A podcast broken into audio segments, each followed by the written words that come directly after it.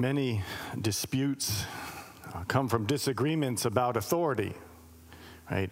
Who, you know, who said you could, so parents and kids, right? Hey, who, who said you could stay out all night or wh- whatever? There's uh, disputes about authority and, um, or with, with governments, right? You know, you know who, who gave you permission to park there? Who gave you permission to build that? And one of the first times uh, I had a run in with the, with the uh, authorities. Uh, um, actually, it wasn't one of the first times, but it, it was. It was. Um, so I was a, I was a senior in high school, and uh, I was just going into our senior year, and we decided we need we should have a party to celebrate we're going into our senior year of high school. And so we said, all right, there is a park not far from uh, here. We, I lived in a, you know, we went to a regional school, and this park was right near a lake, and for some reason it had. Um, you know, had gates, it had locks locking it so no one could go and use it. So uh, my friends and I said, Well, this is a great place for a party. So we cut the lock and we went in the, di- the day before and we uh, mowed the lawn. We cleaned up all the trash. Uh, it looked a lot better than when we got there. Uh, so we had we were having our party, and about an hour into it, all this the, the three state cruisers just some charging in there with the lights going, and they're like, hey, who gave you permission to do this? And I said, Well, you mean we have to have permission to clean up a park? Uh, and they're like, No. And good news is we didn't get arrested, okay? But the bad news was the party was over. All right, they, they threw us out. But it was just interesting that, you know, as a teenager, like, I didn't even have authority to clean up a park. Um, it reminds us that so many times when we think we, you know, we have authority to do something, but there's always someone higher, right? There's always someone that we often have to check in with to make sure that we have that authority. And I bring this up because in our scripture reading, there was a dispute about authority.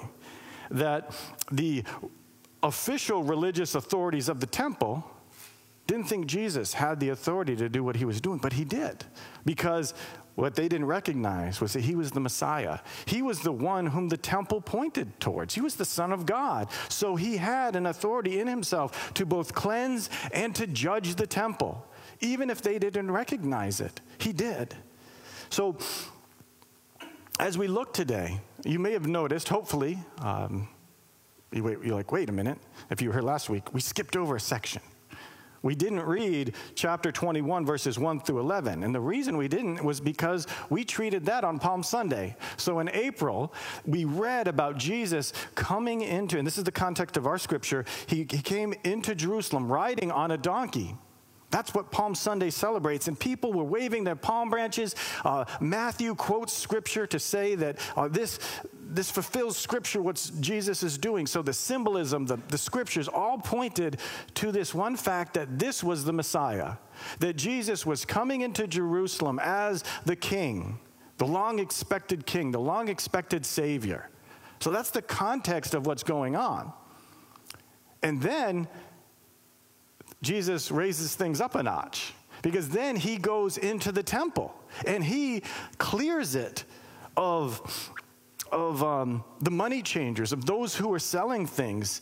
And this, again, to the people who were there, they would realize wait, wait when the Messiah comes, he is supposed to judge and cleanse uh, the whole world, but starting with the nation, but he's also going to come and cleanse and judge the temple. He's going to start with the temple, the place where God and people meet, the place where worship um, is centered. And there's a couple scriptures that talk about that. For instance, uh, Malachi 3:1 says, "The Lord will come suddenly to His temple." Uh, Zechariah 14:21 talks about there will no longer be uh, traders, as in commerce traders, in the house of God. So all that Jesus is doing as He clears the temple out has a, hu- a tremendous symbolic significance. And Jesus himself, he quotes some scripture for the reason behind his action. He quotes uh, a combo of uh, Isaiah 56 7 and Jeremiah 7 11, where he says, My house will be a house of prayer. And that's taken from Isaiah 56 7. My house will be a house of prayer. And it says, For all nations in Mark's gospel. But you have made it a den of thieves or a den of robbers. That's from Jeremiah. Because what was happening was that this market, where they would buy and change money so that people could bring and sacrifice to the temple, it was most likely set up in the court of the Gentiles. So if you were a Gentile, but you believed in the God of Israel, this is as far as you could go. You couldn't go any closer to the temple, to the place where God and people met, the Holy of Holies, where the presence of God was. This is as far as you could go. And now there's people selling things. There's, um, yeah, all sorts of commerce going on. So if you were a Gentile, you'd have a lot of trouble praying. You came to this place to worship God, but you're having difficulty because all the stuff that's going around. So instead of the temple courts being a place of worship, a place of prayer for all, again, it was a place to make money, making it difficult to pray. And so those who were in charge of the temple, the temple authorities, were ignoring what was the temple, the purpose of the temple.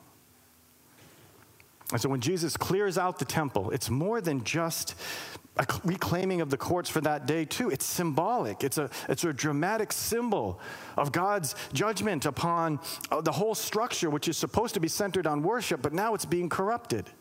Because Jesus has authority to cleanse and to judge his house. And the clearing of the commerce from the temple, the entry into Jerusalem on the donkey, the children crying out that Jesus is the Messiah, they all point to Jesus' identity. That he is the long awaited Messiah. He is the Son of God who is to come and reestablish pure worship between God and people. And in fact, Matthew 12, 6, if you remember that from a, probably a couple months ago, Jesus says something is greater, something greater than the temple is here. He is the Messiah. He is God's chosen Savior to restore people, to restore that true worship. And what's interesting is in verse 14, so he clears the traders and the, um, you know, the commerce out. And what does he replace it with? Verse 14 says, And the blind and the lame came to him in the temple, and he healed them. This is a more fitting activity, isn't it, than sales? the, the outcasts, right? Those who were sick. So, those who, because they're sick, perhaps they're unclean, Jesus invites them into the temple for healing. And he's doing it in the court of the Gentiles too. So, the marginalized, those who are outside Israel, now Jesus is inviting. If they want to worship, Jesus is making space for them. He cleared out those well connected money changers and he's inviting in the sick and teaching and healing. And I say well connected because you couldn't get a place in the temple on Passover unless you had some connections with the high priest, with those in authority, because everyone wanted that. That was prime commerce uh, right there. And so Jesus, he clears out the well connected, those connected to the existing authorities, and he replaces them with the sick and with those who needed healing. It's very interesting what's going on here. What a contrast. And the religious authorities in the temple the next day, verse 15 and 17, they are mad. They say, Jesus, you know, he's doing all these things. People are crying out that he's the Messiah, the son of David. So when Jesus returns the next day, the temple authorities, they want to know, hey, by what authority are you doing these things? Who gave you permission to do this? Right? Verse 23 says when Jesus entered the temple, the chief priests and the elders of the people came up to him as he was teaching and says, and says, and they say, excuse me, by what authority are you doing these things? And who gave you this authority? Right? They want to know that question. They, they want to know the answer, excuse me, to that question. Who gave you the right to do this? Who gave you the permission? And Jesus answers their question about authority with a question of his own. He says, All right, I'll answer your question if you answer my question. John's baptism. So remember, John the Baptist, he had a ministry where he was baptizing people and saying, Repent, the kingdom of heaven is at hand. I am preparing um, the, the people of Israel for the coming Messiah. And, and, and he did. And remember, he was the one who pointed towards Jesus. So he, Jesus asked, "What is, um, you know, this baptism of John? Is it from God or is it from people? In other words, whose authority is it? Does, did John baptize people by God's authority or just man's authority? Did he take that authority onto his own? And the religious authorities, they, they don't, they're not sure how to answer. Because if they say from God, then Jesus is going to say, well, then why didn't you believe him? Because John pointed to Jesus. But if we say people, then the people, they think he is a prophet, they're going to get mad. So I think the safest way, the safest play here is just to say, I don't know. So that's what they did. They, I don't know. Jesus says, well, then I'm not going to answer your question about by whose authority I'm doing this. And what's interesting here in this scripture, and you may have missed it, is that think of this. They are the religious authorities. They're the ones who are in charge of the temple officially. And yet they don't recognize john's baptism. They don't know if it's from god or from people. They don't recognize jesus as the messiah. They have set up in the temple the place of worship commerce thereby undermining what the temple is for and they're the authorities? They were like that fig tree. So you might have thought about, hey, what's this thing about Jesus and the fig tree withering? Why is that in there? Because that's what the temple authorities are like. They're like that fig tree. They were supposed to bear fruit. But when Jesus came, he found no fruit, no godly fruit. And so they will wither in judgment. Because the Messiah has authority to cleanse and to judge. And as he pronounces judgment on that fig tree, that fig tree withers. So too does he pronounce judgment on those temple authorities. And the temple, as he overturns those tables, he is overturning the commerce that they set up, the system that they set up, because it's corrupt.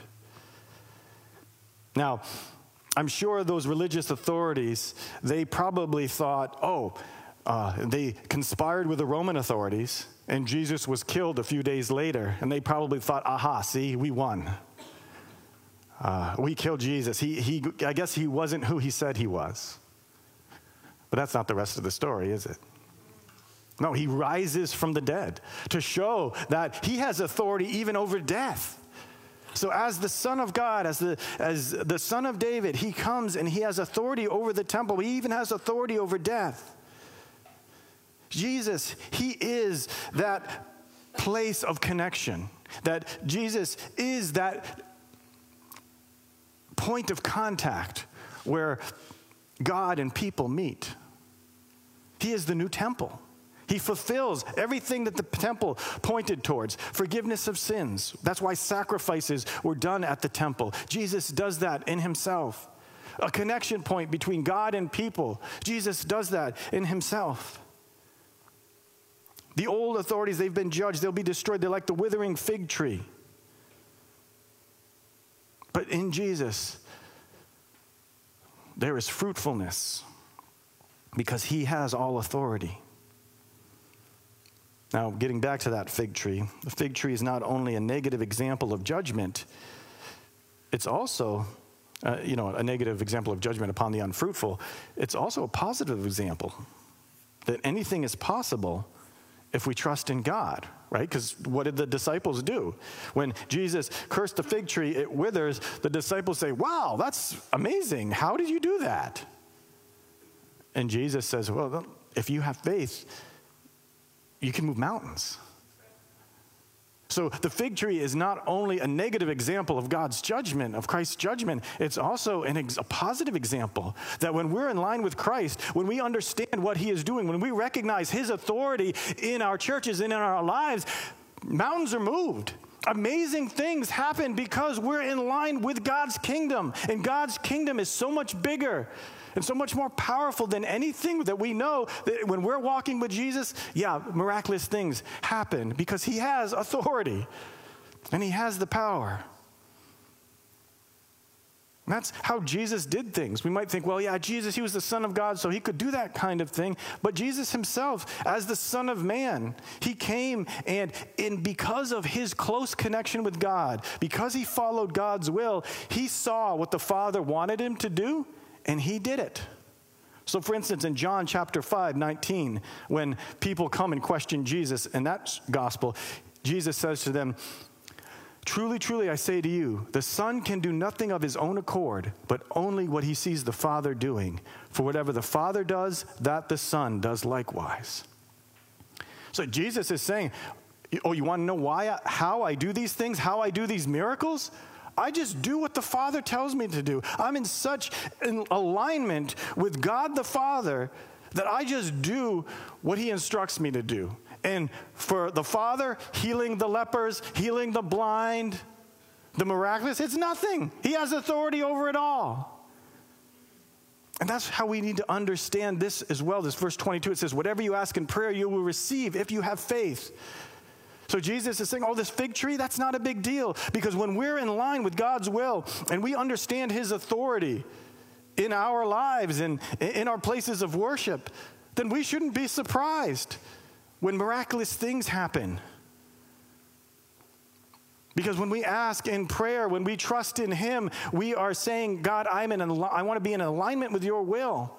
And if you desire for this mountain to be moved, it's going to be moved. If you desire this mountain to be well, I'm going to ask God, God, move that mountain. You said you wanted to do it. He can do it.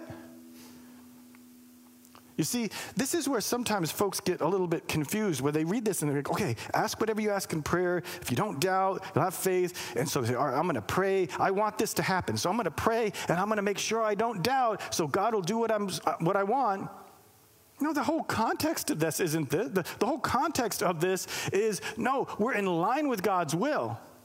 So, what He wants to do, we want to do. We submit our will to His authority.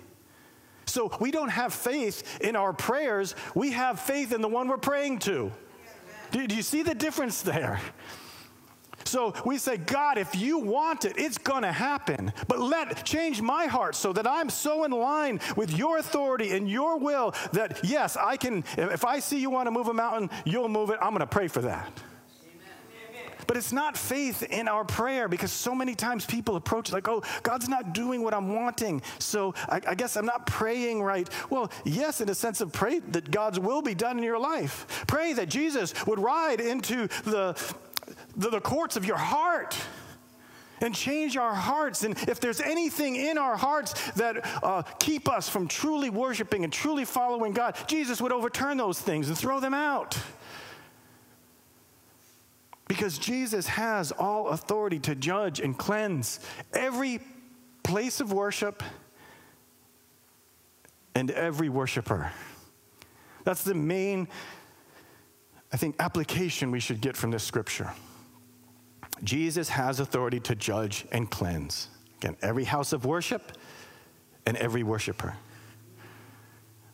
So let's start with every house of worship. That includes Second Baptist Church. You know, I haven't said it in a while, so I got to say it more, and I want you to repeat it. We say at Second Baptist Church, Christ is first, right? That's one of the things we say a lot. So would you repeat that with me? At Second Baptist Church, Christ is first. So we acknowledge that because this is His church. It's not mine, it's not yours, it's ours, but it's ours because we're fo- only as much as we're following God because He is the head of the church. And we acknowledge that and we strive to make that a reality in actually how we do things. And one of the reasons we say that, and again, theology always affects practice, is that in 1 Corinthians 3.16, the Apostle Paul, writing to the church in Corinth, he, ta- he tells the church at Corinth, hey, you're a temple of the Holy Spirit. That as we gather together as the body of Christ, we are the temple of the Holy Spirit. So now it's no longer a place, it's no longer in Israel. The, the place where the Holy Spirit meets with his people is in the gathering of his people. We are a temple of the Holy Spirit. And the Holy Spirit is the presence of God. So again, this is his church, that as we gather, the Holy Spirit is the one who is to guide us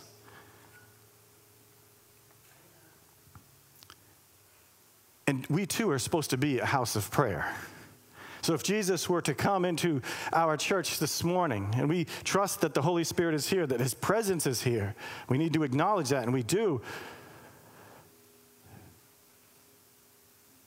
But what would his what, is, what would Jesus be wanting us to do now? Do we, do we think that way? In other words, when we come to this place, oftentimes we're thinking, all right, what am I going to get out of this today? And yes, you should be expectant that God is going to guide us and encourage us, and we're going to experience His presence. But the temple is a place, a house of prayer, a place where we purposefully gather together and say, God, you are worthy. God, there is none higher than you. This is your church. This is your place. This is to be a house of prayer. Where, and, and that's why worship, it's a part of our mission, right? That our mission is to worship God, love people, and grow Christ followers. That's, that's our mission. That's when everything comes down to it. Those are the things we do, and that starts with worship.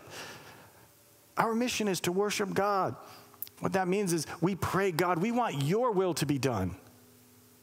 That this is your church. We want your will. We want your plan. And in fact, we have such faith in his authority and his, his, um, his power that when we pray to him, we, we don't just pray for our needs, we also pray, Lord, we want your will to be done.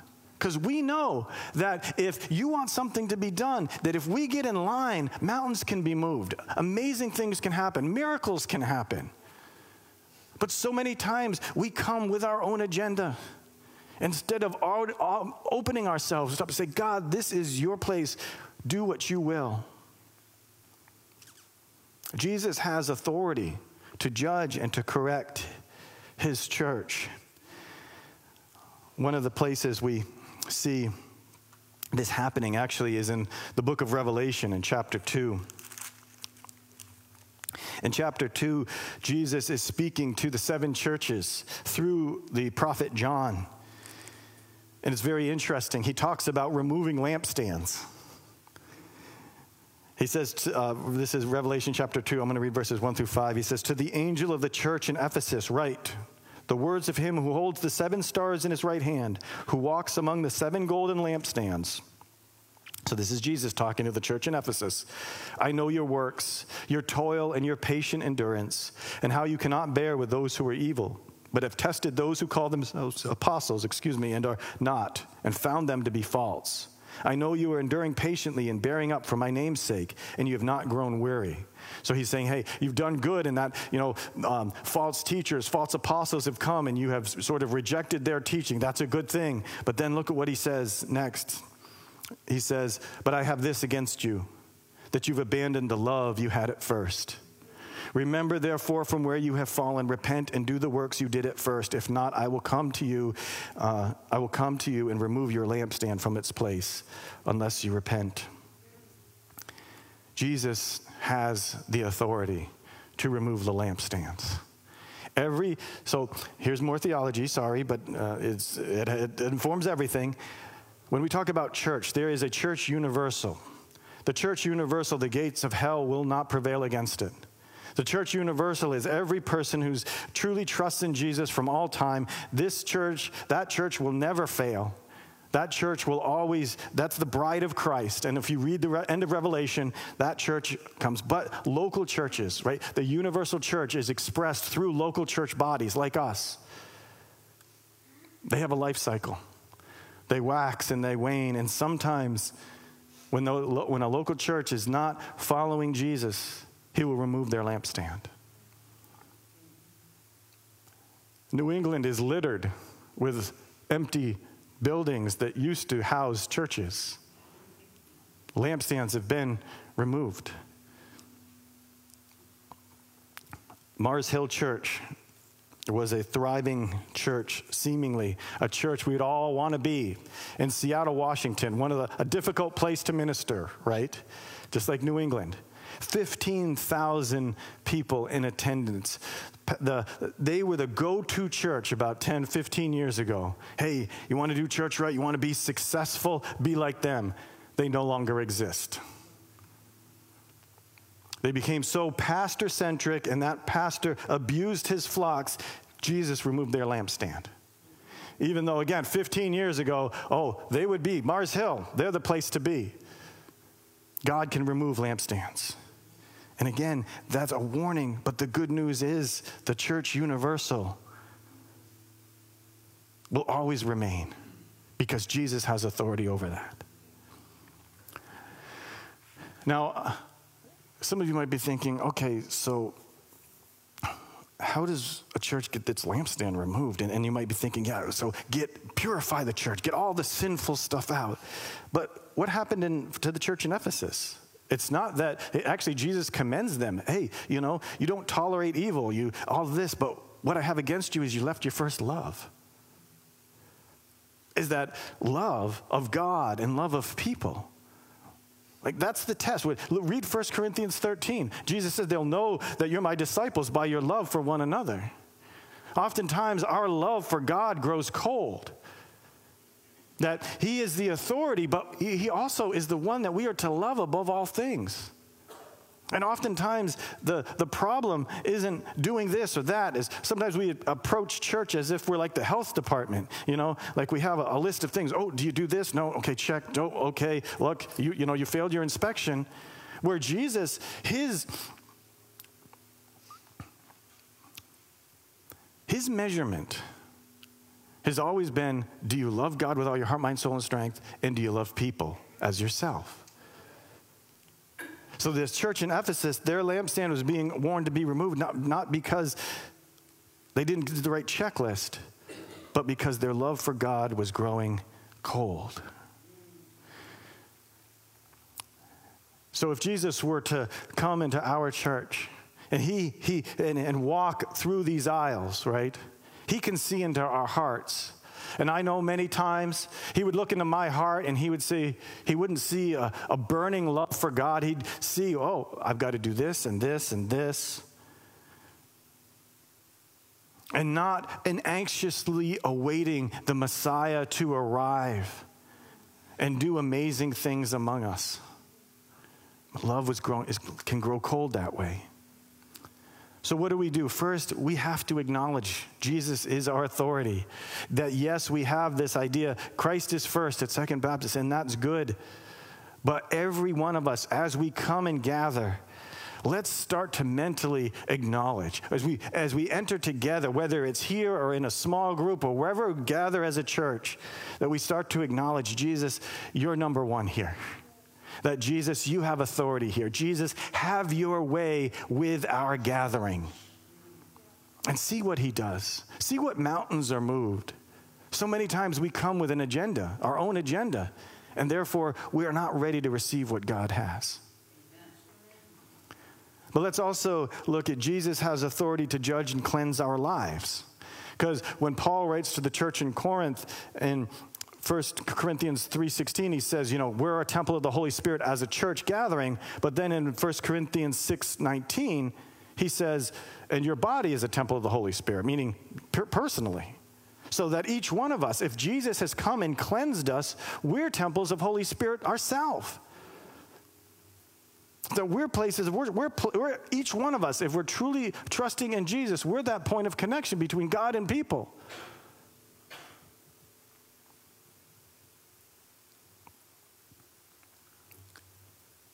So, what does Jesus need to clear out of your heart, of my heart? Eh, eh, as he rides into our hearts, the temple of our hearts, what does he see going on? Is there so much commerce, so many different things going on that you can't, you're, you can't be a house of prayer, you can't be a person of worship? Ask Jesus, Jesus, turn these tables over. Jesus, I want this stuff out of my life so that I can worship you in spirit and in truth. Give Jesus full access to your hearts. If he's riding through this place, riding into your hearts, if he was going through each one of these pews, what would he flip over? Maybe it is unforgiveness. We're, we're not forgiving somebody, and that is inhi- inhibiting us from worshiping God. Jesus has authority to say, No, forgive that person, flip that table over. Or maybe it is money that that's number one in our hearts is that we don't worship God in our finances. For some reason, that part we kind of hold back to ourselves. Maybe Jesus is coming and flipping that table over, saying that's inhibiting you from worship. Maybe it's religious pride, like the religious authorities had. They're like, this Jesus, who, who does he think he is? Who does he think he is to turn over this? Sometimes religious pride, we say, no, Jesus, I do all those things. I check all the boxes here. But he wants to come in and throw that table over because we don't love him with all of our heart. There's so many things now that could be inhibiting our hearts from true worship of Christ. So, what is crowding out your house of worship this morning? What tables does Jesus need to clear out? We ask that as a church body, as a, as a house of worship collectively, but we also must ask that each one of us as individuals. And yes, there's that warning there, but then there's also that promise, that wonderful promise that if we have faith, mountains will be moved. Meaning that, yeah, Jesus, I want you to have my whole heart. I want you to have authority in me because I know and I trust that if I'm following you, and, and I come to any kind of mountain, anything that I would say, wait, this is really getting in my way. This is huge. This is a huge obstacle. It's not for God. He can take that mountain and fling it away just as He flings the tables away. So, yes, there might be something that you are holding on to this morning, and you say, uh, You don't understand this, this. Yes, this inhibits my worship, but it is so big and I can't get rid of it myself. Well, Jesus has authority to get rid of it for you if we will step and open our hearts and say, God, you have all authority. You are number one in my heart. Flip over the tables that need to be flipped over so that I can worship you, that I can have this house of prayer in, in myself, but also when we gather. Because that's the promise, right? Yes, there's, there's a warning of judgment, the withering of the fig tree. But there's also the promise of amazing things. You see, when Jesus has authority, and when, and when we recognize that authority in our lives, even death can't overcome. No sickness, no death, nothing can come in between us and God and what He has for us. So let's press on today. Let's, let's invite Jesus into our hearts, into our church to be the king and the Messiah that he is. Let's pray. Lord God, we pray for your work in our hearts,